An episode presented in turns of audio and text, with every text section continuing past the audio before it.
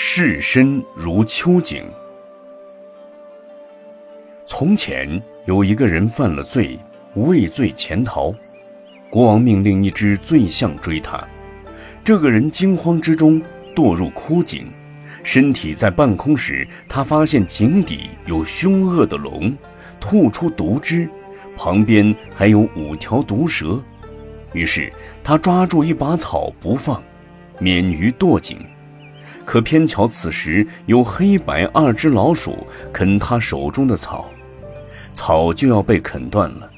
醉象在头上，时刻准备用鼻子袭击他。就在恐怖万状时，又有了新情况。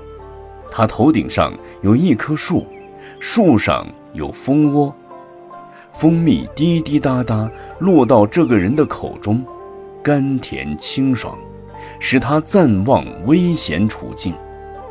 这个故事以景比喻生死，以醉象比喻无常，以毒龙比喻恶道，以五毒蛇比喻五阴，以腐草比喻命根，以黑白二鼠比喻黑月与白月，以蜜滴比喻五欲之乐。